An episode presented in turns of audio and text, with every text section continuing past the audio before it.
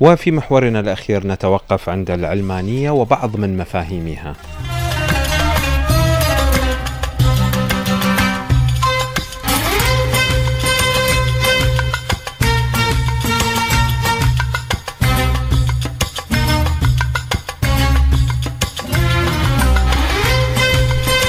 طبعا العلمانية تفهم من البعض على أنها التخلي عن الشعور الديني، التخلي عن الأديان، ضرب الأديان، النيل من الأديان، وهذا مفهوم خاطئ تماما. العلمانية هي مناهضة الاستبداد. هي مناهضة الدكتاتورية بشكل من أشكالها طبعا وليس بشكلها الرئيسي.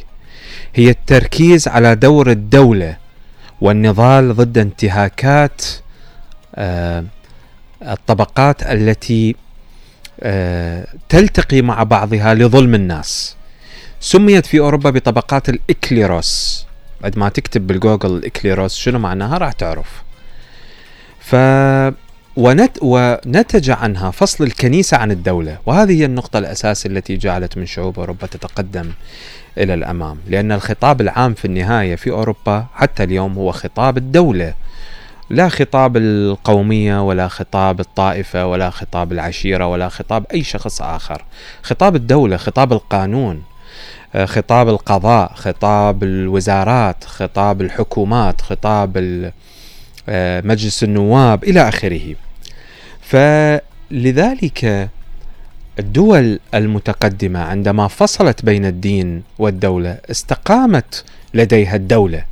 وبنفس الوقت وبذات الوقت أعطت القيمة الحقيقية للدين بعدم المساس به باحترامه احترام الشعائر الدينية احترام بيوت العبادة آه إلى آخره.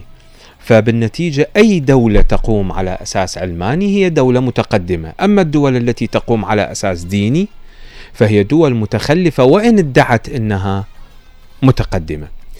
لماذا؟ لأنها آه يصبح لديها الكثير من التداخلات في القوانين، الكثير من التداخلات في طريقة التعامل مع الناس، في طريقة التعامل مع الطوائف المختلفة. في هذه الهند فيها أكثر من 300 دين مثلا، لكن عندما كان نظام الحكم فيها علماني بحت آه، الأمور ماشية تمام.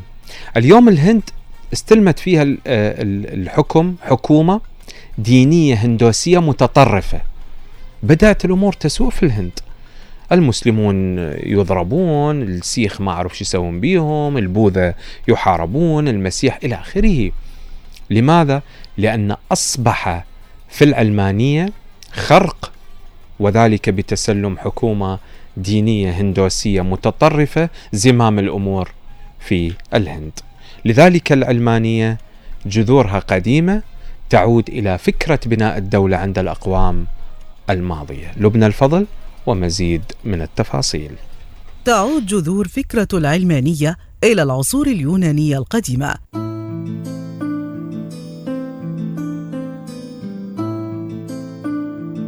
ولفترة من الزمن وضعتها المسيحية جانبا ثم عادت فكرة الفصل بين الكنيسة والدولة إلى الظهور في نهاية العصور الوسطى.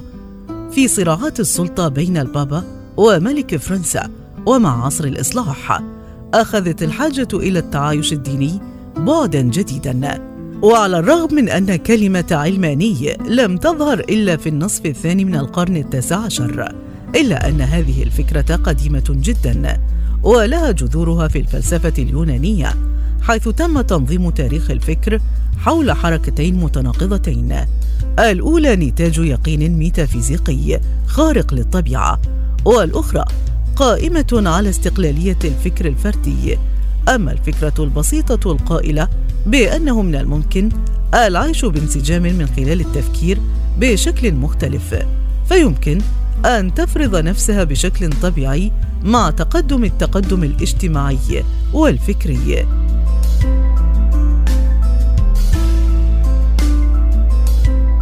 لكن وصول المسيحية إلى مكانة الدين الرسمي في كل أوروبا تسبب لبعض الوقت في نسيان هذه القيمة التراثية.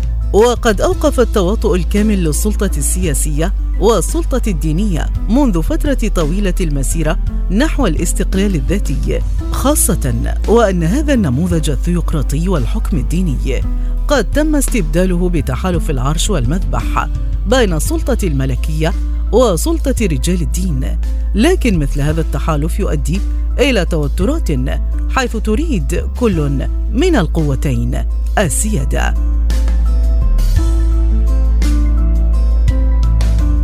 وفي القرن الثاني عشر أكد فيليب الرابع لوبيل بمواجهة البابا بونيفاس الثامن تفوق الزمني على الروحاني إذ يستمد الملك شرعيته من الكنيسة ولكنه يؤكد سلطته على رجال الدين في دولته ويحد من خضوعه للكنيسة الروحانية. ثم فرض هنري الرابع مرسوم نانت ردا على الحروب الدينية المروعة لكنه كان هشا وسرعان ما ظهرت عيوبه. بعدها وضع لويس الرابع عشر حدا لذلك معتبرا أنه لا يمكن أن يكون هناك سوى ملك واحد ودين واحد وقانون واحد. في الوقت نفسه كانت الرحلة نحو استقلالية الشخص القادر على التفكير بنفسه طويلة جدا. أيضا ففي القرن الثاني عشر سمحت إعادة اكتشاف الفلسفة اليونانية من قبل المفكرين المسلمين للعصر العربي الأندلسي العظيم ولا سيما ابن رشد. وكذلك أعمال الكاثوليك مثل توما الإكويني بالتمييز التدريجي بين الإيمان والعقل. ثم سيتم اعتماد عمل الفلاسفة بعد ذلك لفرض تطور العقليات مع تأكيد النزعة الإنسانية وتقدم الفكر بفضل الشك المنهجي لديكارت ومحاربة الخرافات والادعاء وحرية الضمير لبيير بايل والتمييز بين الإيمان والاستدلال لسيبينوزا والليبرالية السياسية للوك. إضافة إلى عمل فلاسفة القرن الثامن عشر روسو ديدرو وكوندورسيه والفلاسفة الإنجليز والألمان. خاصة كانت. ويجب أن يضاف إلى ذلك معركة غاليلو أو جوردانو برونو ونضال فولتير ضد التعصب الديني والسخط الناجم عن إعدام شوفالييه دي لابار بتهمة التجديف بحيث يمكن فصل نظام الروح عن الأمر الإلهي. وفي ثمانينات القرن التاسع عشر وبمجرد توليهم مسؤولية شؤون الدولة تولى الجمهوريون علمنة المجتمع من خلال إنشاء تعليم يحترم الحياد التام في المسائل الطائفية لأن الجمهورية لا تستطيع أن تحيا بدون مواطنين متعلمين ولأن المواطنين المثقفين فقط هم الذين يفهمون مصلحة إدامة النظام السياسي الذي يجعلهم فاعلين في مصيرهم وبناء القومية.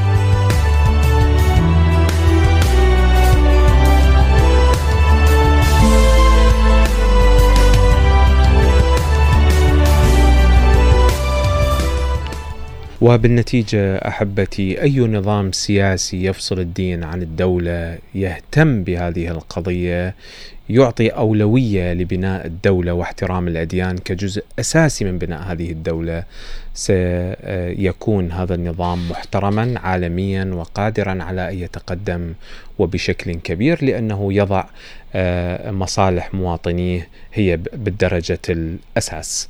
ويضع القانون أيضا فوق الجميع.